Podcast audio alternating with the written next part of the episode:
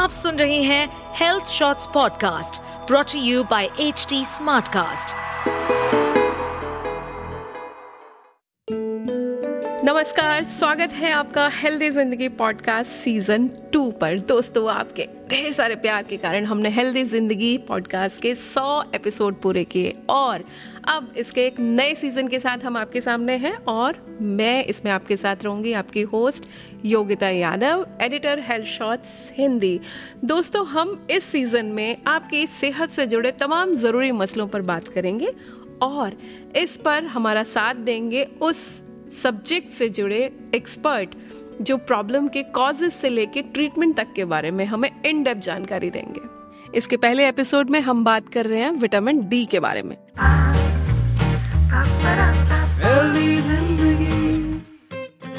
धूप बिल्कुल फ्री है और ये बहुत फ़ायदेमंद है। इससे हमें वह खास विटामिन मिलता है जो हमारी ओवरऑल हेल्थ के लिए ज़रूरी है। हम बात कर रहे हैं सनशाइन विटामिन यानी विटामिन डी के बारे में। धूप से मिलने वाला ये ज़रूरी विटामिन हमारी बोन मेंटल और मसल हेल्थ के लिए ज़रूरी है। इसके बावजूद हर चार में से तीन इंडियंस विटामिन डी डेफिशिएंसी के शिकार हैं। और जानते हैं, इनमें बड़ी संख्या उन यंग एडल्ट्स की हैं जिनकी उम्र 25 ईयर्स से भी कम है।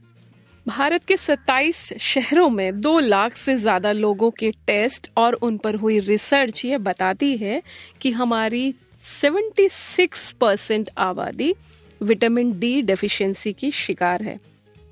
ये विटामिन क्यों ज़रूरी है और इसकी डेफिशिएंसी को इग्नोर करने से हमें किन स्वास्थ्य जोखिमों का सामना करना पड़ सकता है, ये जानने के लिए हमारे साथ आज एक खास मेहमान है। हमारे साथ हैं ऑर्थोपेडिक एक्सपर्ट डॉक्टर अमन दुआ डॉक्टर साहब स्वागत है आपका हेल्दी ज़िंदगी पॉडकास्ट में। योगिता जी धन्यवाद। दोस्तों डॉक्टर अमन दुआ फोर्टिस हॉस्पिटल ओखला में जॉइंट रिप्लेसमेंट और ऑर्थोपेडिक्स के निदेशक हैं। इससे पहले वे Primus hospital and Shri Balaji medical institute नई दिल्ली के साथ लंबे समय तक काम कर चुके हैं। बोन हेल्थ और रिप्लेसमेंट सर्जरी में उनका दो दशक से भी ज़्यादा का अनुभव है। इस दौरान उन्होंने साढ़े चार हज़ार से ज़्यादा knee hip and joint replacement surgery की है। तो अब डॉक्टर साहब से बात करते हैं विटामिन डी के बारे में। डॉक्टर साहब, सबसे पहले हमें ये बताइए कि ये इतना ज़रूरी क्यों है विटामिन डी जिस पर इतने सारे सर्वे हो रहे हैं टेस्ट किए जा रहे हैं, और हर डॉक्टर ये कहता है कि अपना विटामिन डी लेवल चेक कीजिए। मैम अगर आपको याद हो तो आज से शायद एक दशक पहले हम विटामिन डी की बात भी नहीं किया करते थे। आ, क्योंकि हम शायद उसे टेकन फॉर ग्रांटेड ले रहे थे कि हम एक एक ट्रॉपिकल कंट्री में है इंडिया में है जहाँ सनशाइन अच्छा है तो हम उम्मीद नहीं करते थे कि हमारा विटामिन डी कम होगा। बट जैसे जैसे नए रिपोर्ट्स आ रहे हैं और ये इतने चौंकाने वाले फिगर्स हैं कि 75 परसेंट पॉपुलेशन हमारी विटामिन डी डेफिशिएंट है तो उसका रोल जानना बड़ा ज़रूरी हो जाता है। विटामिन डी का अगर हम प्रमुखता से बात करें तो जो एस्टेब्लिश्ड रोल है, वो हमारी बोन की, हमारी हड्डियों की टर्नओवर और उसकी मिनरलाइजेशन मतलब उसकी कैल्शियम उसको सोखने की जो क्षमता है हड्डियों की, उसमें उसका रोल बहुत ज़रूरी है।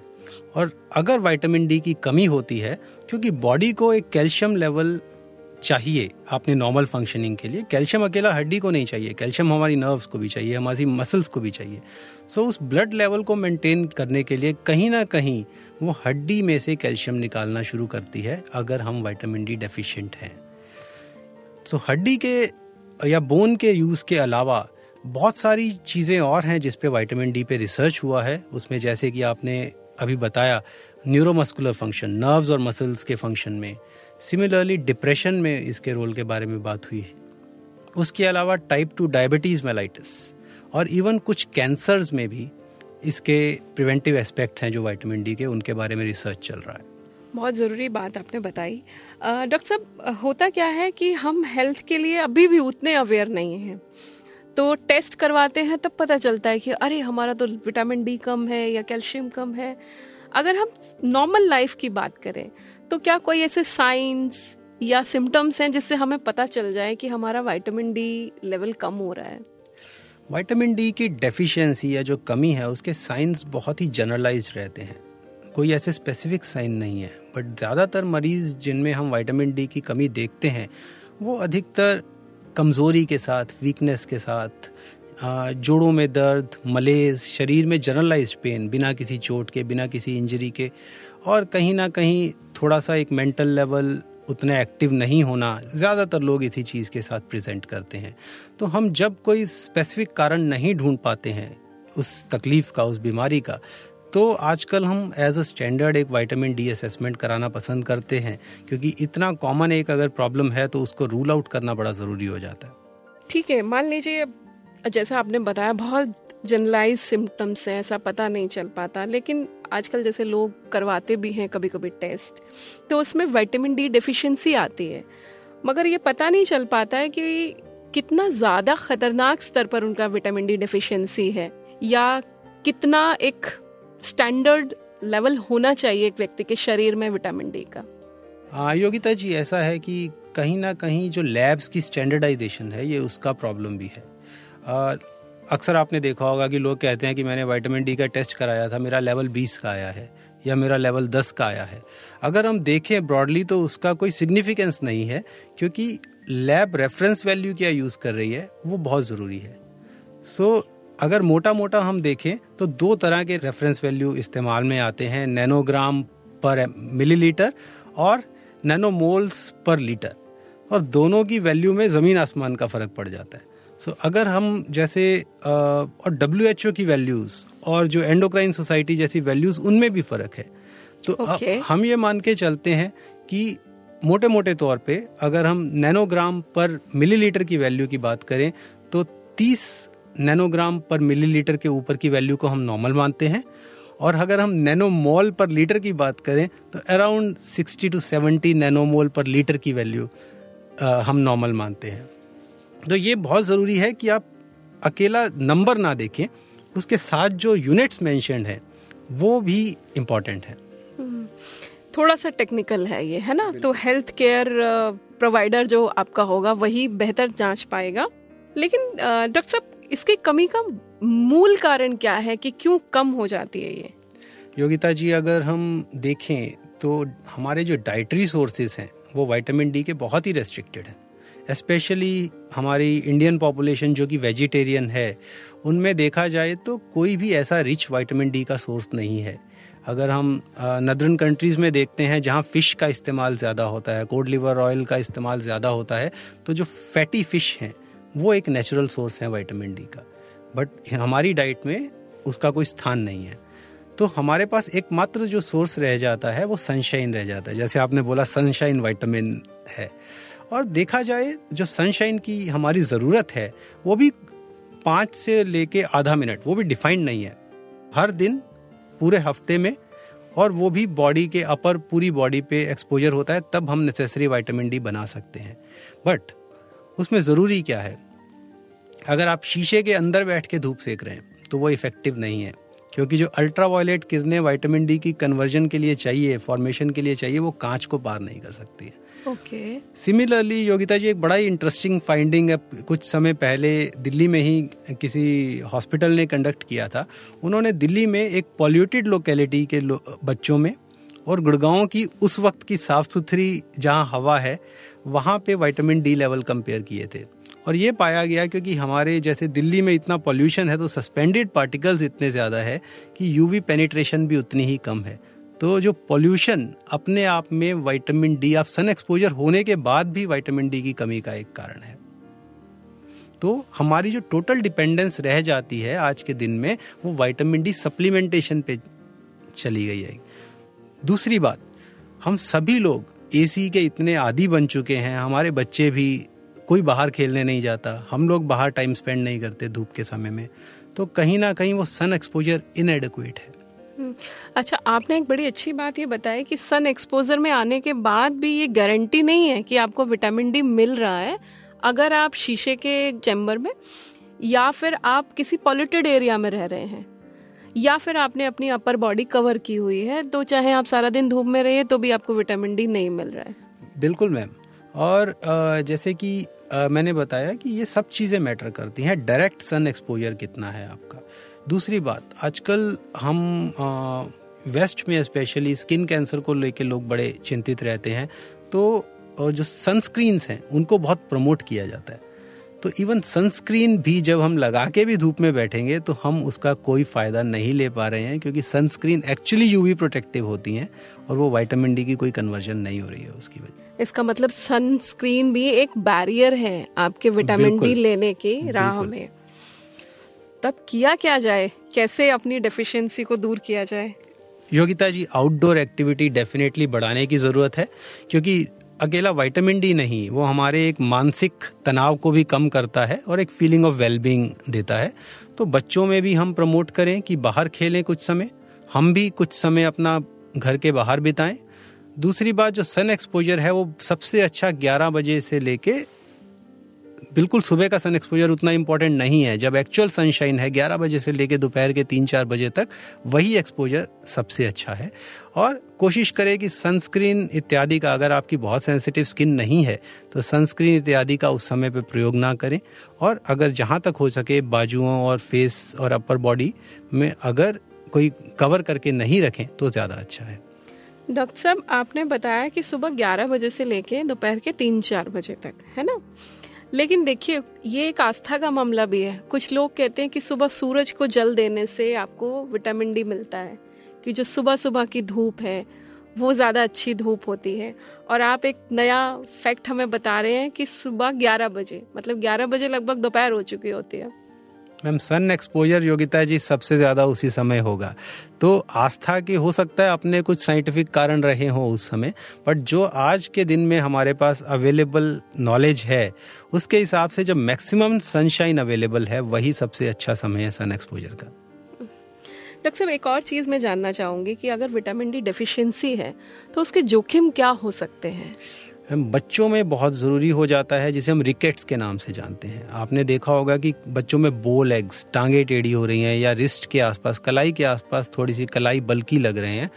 तो उनमें डायग्नोसिस बहुत इंपॉर्टेंट है, क्योंकि बच्चों की ग्रोइंग एज होती है और जो ग्रोइंग फाइसिस जो ग्रोथ प्लेट होती है, वो चौड़ी होने शुरू हो जाती है बच्चों में।